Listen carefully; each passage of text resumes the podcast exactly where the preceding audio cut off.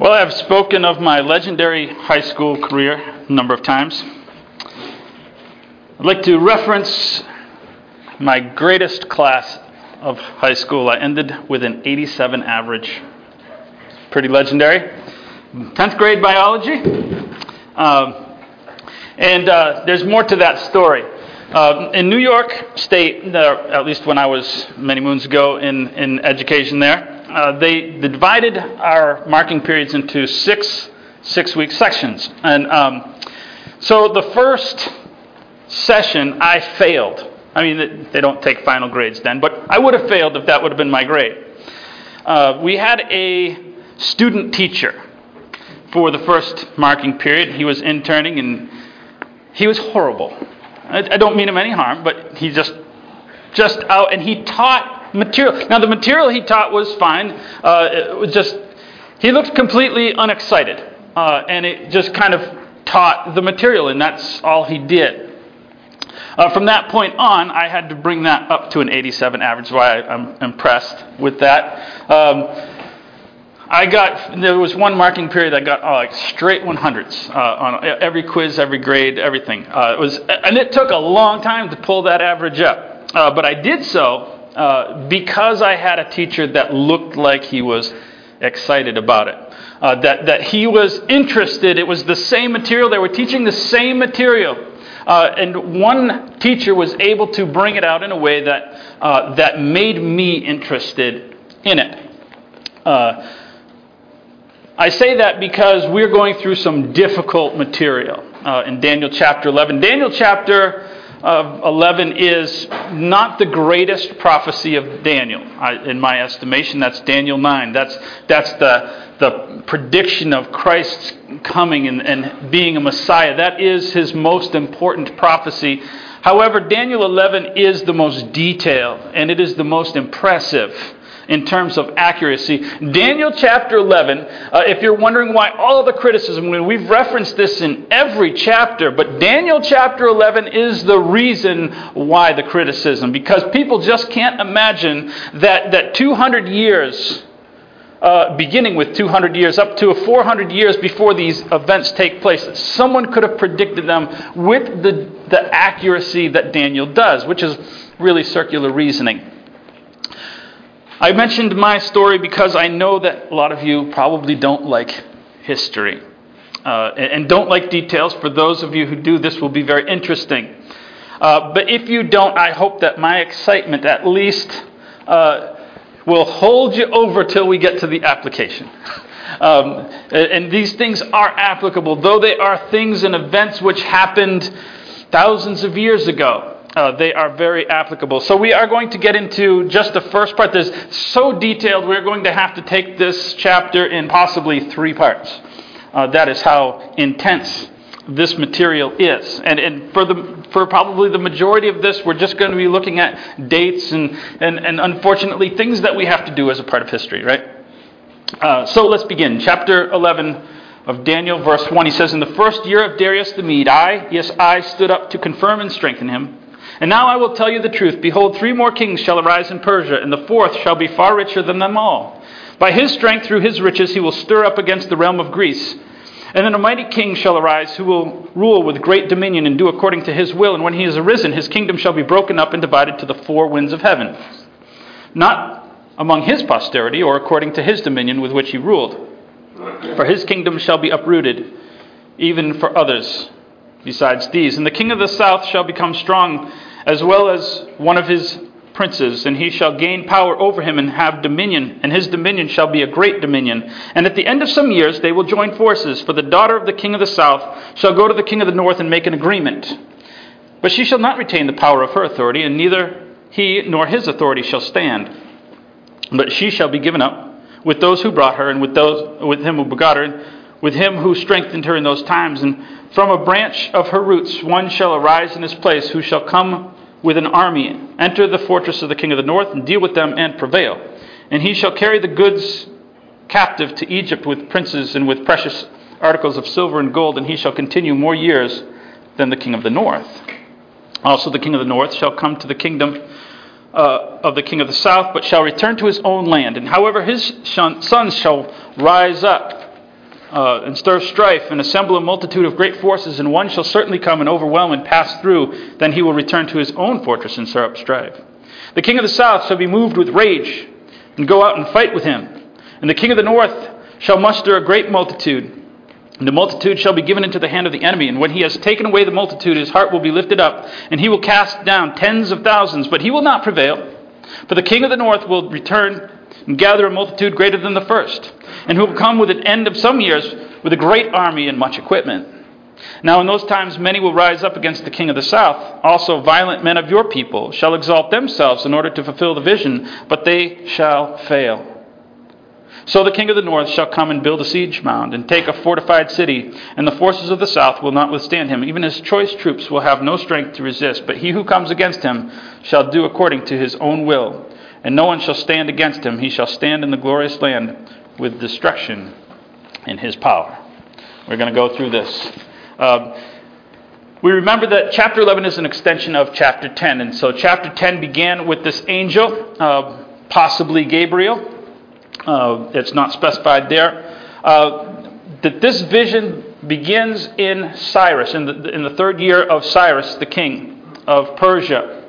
Now, this begins. Chapter eleven begins with this angel reminding him that that even though there was this bad angel uh, that was kind of governing Persia, he was working kind of underneath this to strengthen one king, this Darius the Mede, because this will eventually lead to Cyrus gaining power. And that's who God wants in there, because this involves all of these commands, those four commands that we talked about to go and rebuild uh, the temple, the, uh, the the foundations, the cities, and then the wall.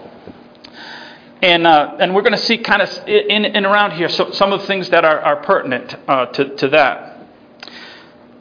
And so we begin here. This first section of, of verse uh, two through four is, is kind of a broad, uh, a broad discussion of the end of the Persian Empire. It, it, as we go, it's going to be kind of smaller and smaller time periods, but this is really broad. And so he says, three more kings are going to arise following Cyrus. We know them. History records what their names are. Uh, they are Cambyses, they are a guy by the name of Gaumata, and then Darius I, called Darius the Great. Uh, Darius the Great was the guy who renewed his uh, cousin, something or other, sixth cousin or whatever, Cyrus, or third cousin, his order to rebuild the temple. But then he says, then there's going to be a fourth one. The fourth one is going to be richer than all of these. He's going to be much greater. We know him uh, by his Greek name, possibly as Xerxes I, or Xerxes the Great. Um, we here know him better as Ahasuerus, the husband of Esther. Uh, he was richer. This guy was richer. He was in, he was incredible. He extended the Persian Empire. I know that when we talk about Persia, we're talking largely about Iran. And it, it, at the time, Iran was a little bit east of what we know as Iran, and maybe north into Afghanistan, a little bit west.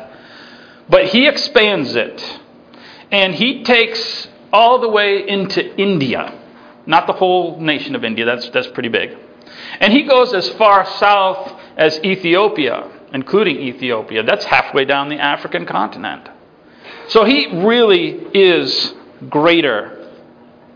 And it says that he will arise against Greece. And he did. Ahasuerus one got a little full of himself. Uh, and he goes in four eighty, he gathered an army of one million people. That's a large army. And he marches to Greece. He has a victory there. Um, however, it will not last. He will be defeated at a battle we all know well. Uh, we run races, except for this year, of course, in honor of Ahasuerus, the husband of Esther's defeat. We run marathons. And we know the story of marathons, the man running from twenty-six miles from Marathon to Athens to warn Athens, right? And that force that came out, an inferior force, defeated Esther's husband in war.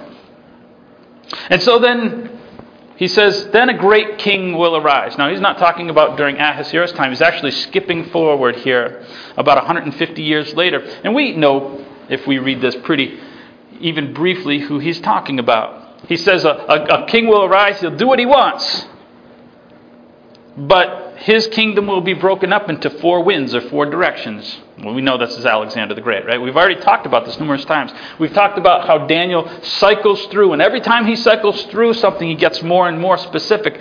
And this time he's going to get very, very specific in terms of what's happening between Persia and Greece. We talked about that, that ram of Persia was a great, great, mighty army. It was impressive. And how a goat, now a goat's not so much a ram, uh, it's, it's not nearly so im- impressive as, you know, what we would call a, a bighorn sheep or something. I mean, those are massive. But this goat comes over and decides, hey, I'm going to defeat you. And that's what Alexander the Great did. But it says he will his his kingdom will be broken up into the four winds. We talked about his four generals. It will not be according to his posterity. When Alexander the Great died, his wife was pregnant.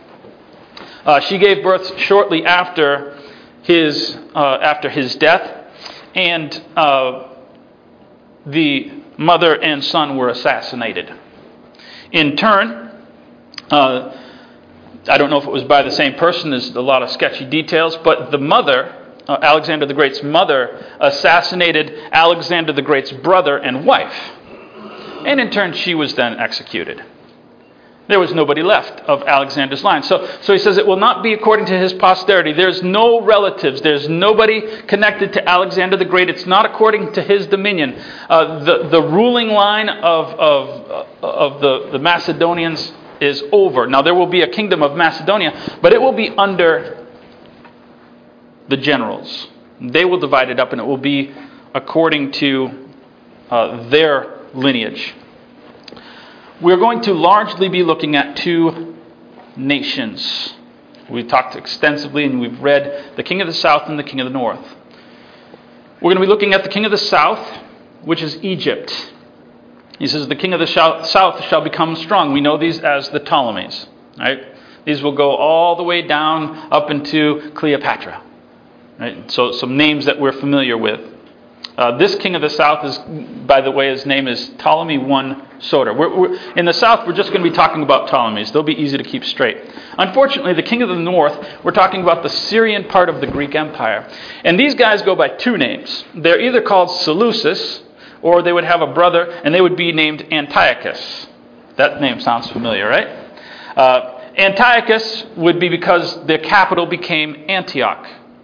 We know Antioch. That was where the disciples were first called Christians. Trying to keep a, a few things biblically relevant for us to understand that these things are all connected. We're largely going to be looking at these two empires, or parts of the empire, because the other ones aren't relevant to us.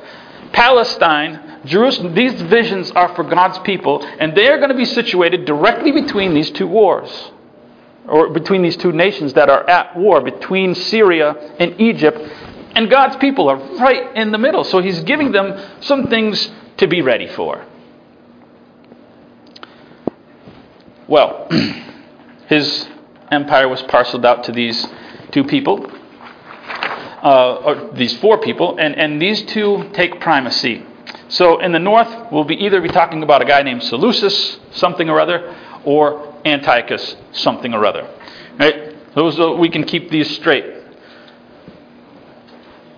Well, he says, uh, uh, so the king of the south will become strong, as well as one of his other princes. Now, in the last chapter, we were talking when we, we referenced prince as an angel, right? Because we know that because the prince was the prince of, uh, this prince came and was fighting with this angel. So we, we recognize that the prince was a reference to an angel. However, here he's referencing a prince of Alexander. So we know he's not talking about an angel. He's talking about uh, one of the generals. And just want to get that.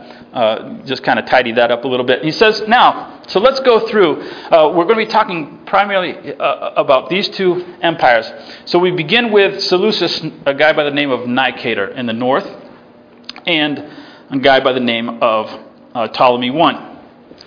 Now, he says, in time. So now we pass some time along. We're now to their successors. He says, they're going to make an alliance.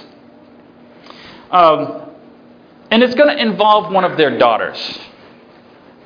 And you can see already how detailed. We've only gone through some, some few details. And how accurate the Bible is when it predicts these things. But now we're going to get really interesting. So Ptolemy the second is reigning now at this time. And it says uh, one of their daughters is going to go uh, and, and th- there's going to be a treaty based on this daughter. Well, this daughter is Ptolemy the second's daughter named Berenice.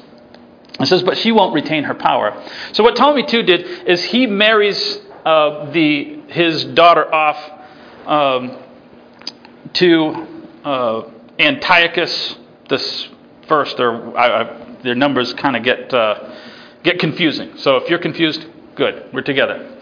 Uh, so Antiochus sends his, uh, and I believe his name was Callinicus, but I'm not quite sure on that.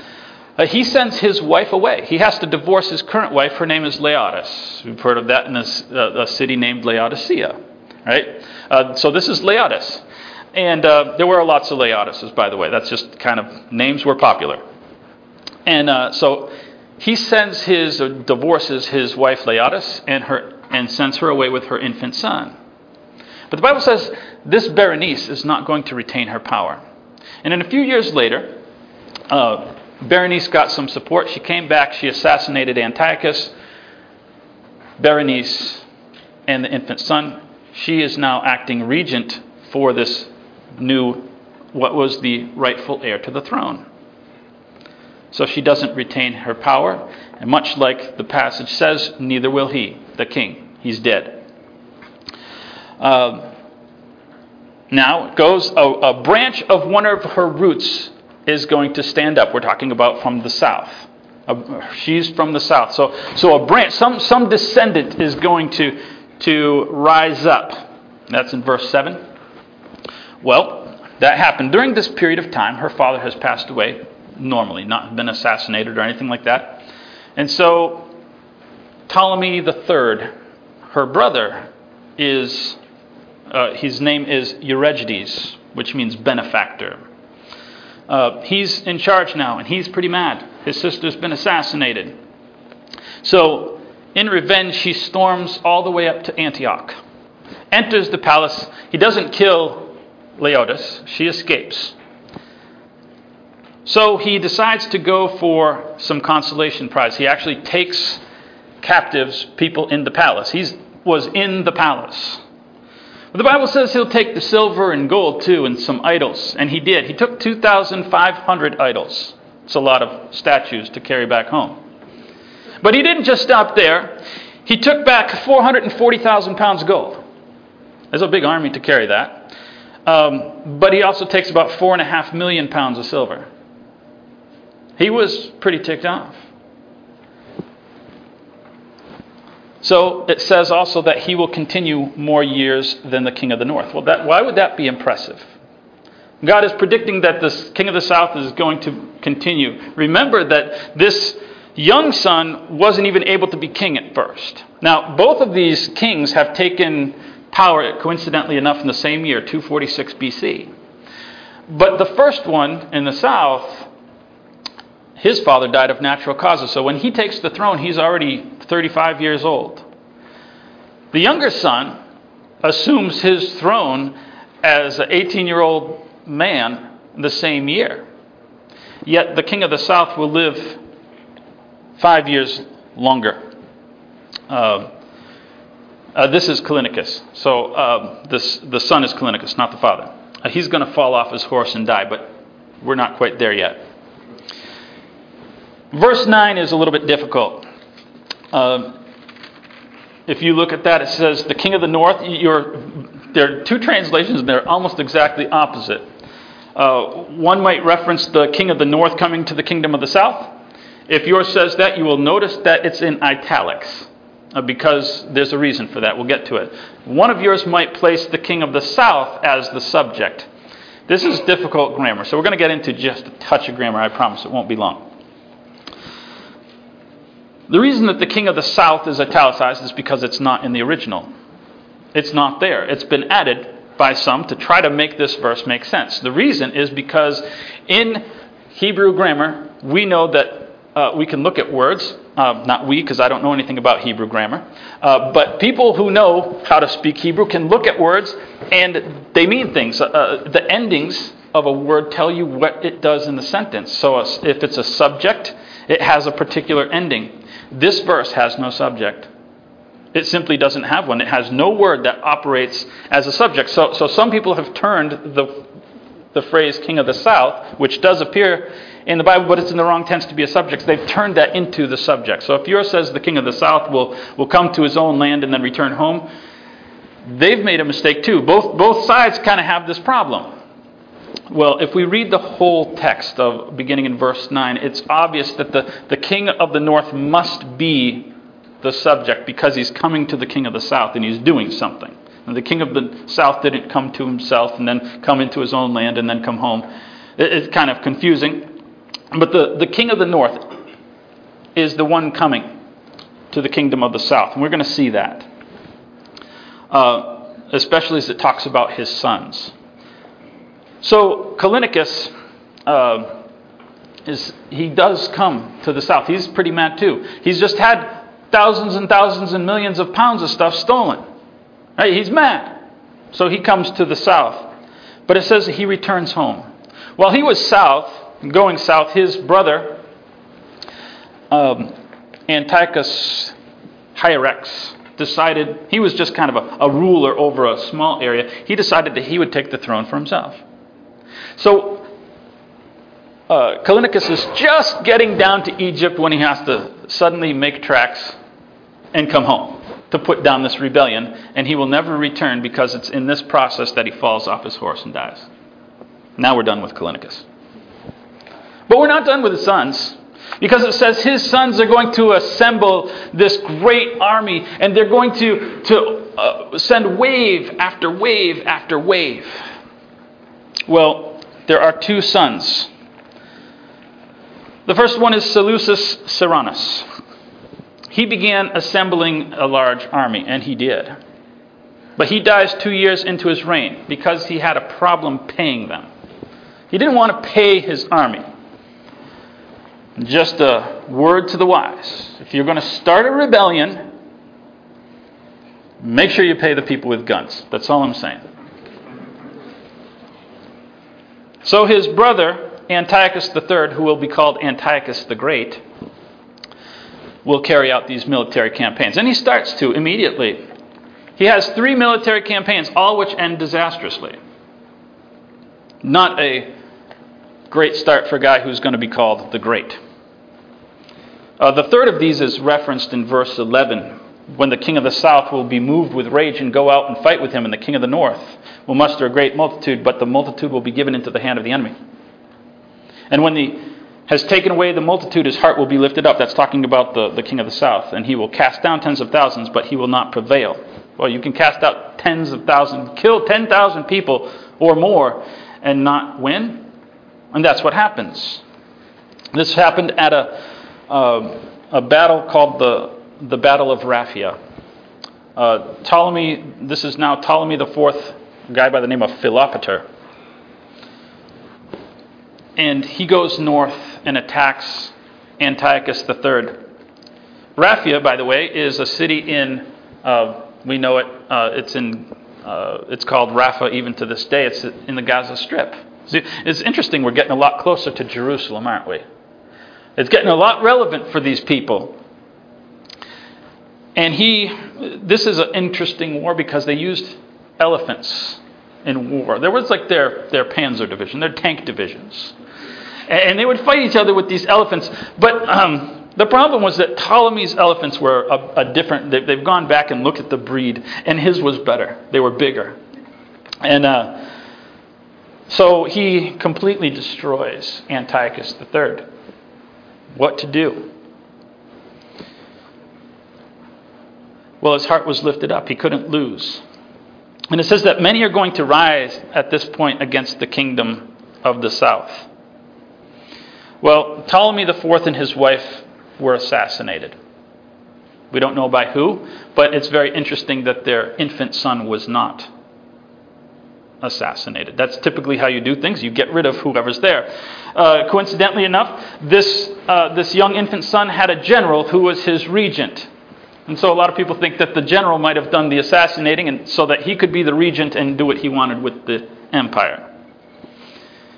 And so there's a, a thing happening within the empire. At the same time, Antiochus the third has been plotting with Macedonia. He doesn't have all the power himself, so he's been plotting with, with Macedonia uh, to try to, to take care of this uh, this whole situation, and they're going to divide up. At some point in time, they're going to attack, and they're going to divide up Egypt, in which he will take Egypt itself and also the island of Cyprus, and Macedonia will get whatever they get. They're not important. Well, after his assassination, he sees his opportunity. Now, leading up to this event where the where Ptolemy the fourth was assassinated, um, some other things happened. Antiochus the third went on a little bit of a winning streak. I'll put these in, in our modern-day geography so that you can see what kind of winning streak he went on. He marches to Iran and takes Iran. That's a big country. He then goes north and takes Afghanistan, another big country. He goes east and he takes part of India. Then he turns around and he goes and takes Saudi Arabia. You know, the, the chunk of land that he has taken, that's a big chunk of land. As he's gone, he has amassed much equipment. He's rebuilt his army of elephants, and he's used uh, Indian elephants, which are larger. He's ready now. He's getting ready. It's after Saudi Arabia that his nation refers to him or begins referring to him as the Great. And that, that, that I think that qualifies. In uh, it's in two oh four that this king was assassinated, and this regent takes over. He's quickly put down, and there's a succession of generals that are one more inept than the previous. Meanwhile, this infant is growing, but he's not in charge yet. So in two oh two, they put that first plan into place. They divvy up Egypt. And in one ninety-nine, he starts to move south from Syria. He takes Lebanon. And then he takes Phoenicia. Phoenicia, by the way, is, is just a little bit northwest of Galilee. You see, it's getting all kind of close in here. We're, we're, we're, we're now between Gaza and Galilee. This is all the area where Jews are. And the Jews uh, start to see the success. Now, they've always hated Egypt. And, and so they start to form this alliance. And we're going to get to that alliance. But we first need to see this last fulfillment of, of this vision, the siege works. And he's describing a defeat at a place called Pania, which we call Caesarea Philippi. Caesarea Philippi is the city where, where Jesus asked Peter, "Who do men say that I am?" And, Jesus, and Peter says, "You're the Christ, the Son of the living God." That's where this one great victory will happen. And, and he says, some of your own men, some of your own Jewish men are going to rise up in order to fulfill the vision. They will not prevail. See, the Jews had been seeing this coming, and this was the opportunity for them to get rid of Egypt. They even watered the elephants in Jerusalem. They would bring these one hundred fifty elephants into Jerusalem. Now, Jerusalem's not a great city at that point in time. It's not huge. And so imagine just one hundred fifty elephants walking through the, the city. They will try to rebel. Now, General Scopus from Egypt did manage to defeat the Jews. But that was a short-lived victory, because at Pania, or Caesarea Philippi, they have their last hurrah. There was a siege, and then he brought in elephants. And he starved them out, and then he crushed them. He killed ten thousand at least. He took more than that slaves back to Egypt. And Ptolemy the fourth Uh, excuse me, Ptolemy V will never, in fact, Egypt itself will never have control of Palestine again. Wow. All of that, that's the history. So if you made it through history, we can now apply it with the few minutes we have left. The Jews made a miscalculation. He says they, they will rise up. He says, violent men among yourselves will, will rise up in order to make this vision happen. What vision? Well, I assume that it's a vision that Daniel got. Maybe Daniel nine. The the the what they interpreted as this, this supremacy of the Jewish people. We're going to rise up and, and, and this Messiah is going to come. And, and they were trying to force this to happen. The problem was that, that they made a miscalculation. First of all, actually they made two miscalculations. One is that they thought they knew what God's plan was. They didn't understand it at all. They were misunderstanding it from this point all the way up through when Christ was there. Even as Christ left, his apostles were saying, is it now that you're going to restore the kingdom of Israel? All right, we're just going to have to put that one on a hook and the Holy Spirit's going to have to explain it. They, they were not understanding what it was all about. The second thing was, is here, two hundred years before Christ, they were trying to make something happen that God had said, listen, here's the time frame. This is when it's going to happen. And we went through Daniel nine and we looked at the exact year when it was going to happen. Even to the half a year when it was going to happen. And they were trying to make this happen two hundred years ahead of when God said it's going to happen. That ain't going to work. They thought they could produce something before God was ready. I want to talk about agendas as we finish here. This is where it uh, attaches to us. We have several problems in forming our agendas. We sometimes, I think, we think like the Jews. They were focused on independence. It was a goal. They had longed for it. When they had it, they didn't appreciate it. And they went back to it. Oh, you read the book of Judges and you'll see that again and again and again. Every week we meet and someone will thank God for the ability to meet peacefully. Now that's a blessing from God. We shouldn't take that for granted. It is a great blessing from God. In fact, Paul told Christians to pray for it. He told them to pray that we we could have peace. Herein is the problem. Liberty, independence is not an ends, it is a means. We think of liberty often as a freedom from. Freedom from slavery, freedom from this, freedom from that. But freedom is better interpreted as a freedom to. Freedom to do this. This is how we're raised. We, if you memorized any part of the Constitution, this is how freedoms are phrased, right? Freedom to assemble. Freedom to petition. Freedom to. Freedom to. It's a freedom to do something with it. And God has given us our freedoms in order to do something with it, not simply to come and sit. The Jews thought that freedom was an ends. And so, therefore, anything they could do to get it was important. But there does come a time, and we see this numerous times in the Scriptures, where God says, you're not using what I gave you the way I want you to use what I gave you, so I'm taking it back. And I'll give it to somebody who will use it. Independence is not a goal. That, if that's my goal, then I have the wrong agenda. The second thing that we think, like the Jews in this story, you see, all of that history just to get to the Jews. One small verse. One small verse, and this is really the main thing that God was getting to in this passage. Secular methods are not the way to accomplish God's goal. That's how we resort. We, we think we understand what God's doing. And then we, we say, I'm going to use a secular method to get there. I'm going to use this alliance. I'm going to uh, attach myself to Antiochus the third, and he'll be really thankful. And then and then we'll somehow launch ourselves off of that. And then we'll be our own great people. And we'll, we'll probably overthrow Antiochus the third after that. Secular methods aren't the way to accomplish God's agenda. Looking across any platform, be it social media or your news, I've seen two groups of people, and I'm talking about religious people. I'm not talking about the world out there.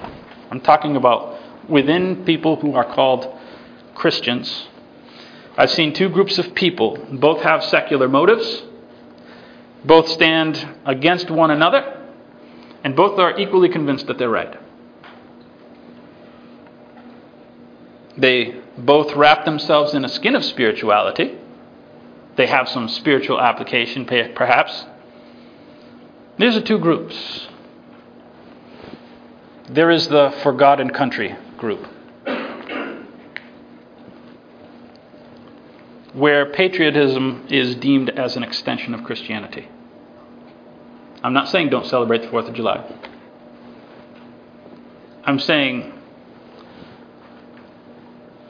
that people for thousands of years have hoped that an alignment with a political force was going to accomplish spiritual goals. Ask the Jews how that turned out. Antiochus the Third's son is Antiochus the Fourth. We've already talked about him. We're going to talk about him a lot more in this chapter. It's going to get more detailed. Didn't turn out so good. Attachment to secular methods to accomplish God's purpose, largely because we don't even know what God's purpose is oftentimes in an event, it's not going to happen. There is the social justice group. Now, again, humanitarian needs are necessary. And insofar as we are directly connected to a group, that that's wonderful. We do things with Family Promise. We do, we do things perhaps on an individual basis. When we're doing those things, we can directly interact with people on a spiritual level. But when we turn to demonstrations and arguments, we become counterproductive. That's what the Jews thought they were going to do. And they failed. Miserably. That is not going to accomplish what God's doing in the world. It was God's kingdom, His spiritual kingdom, that was going to be that rock cut out of a mountain, that was going to fill the earth and subdue it. It wasn't a political force. It wasn't social justice or social causes. Ephesians chapter five, verse fifteen and sixteen, as we conclude. He says, "Walk as wise people, redeeming the time, because the days are evil." The days are always evil. He's not talking about then. The days are always evil. Satan doesn't go, yeah, I'm taking a vacation this century.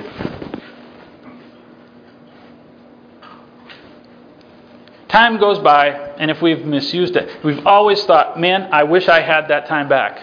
Right? Don't you wish you could go back in time and do something different? Like save the photos on your... If only, if only, if only. If only I had that time back. Spiritually, God says you can redeem your time. That means you can literally buy your time back. Wouldn't that be cool? You can buy your time back by being wise and understanding God's agenda. Enough time has been wasted promoting things that God is really not interested in. How much effort and time and posting of this and arguing about that has gone on in the church?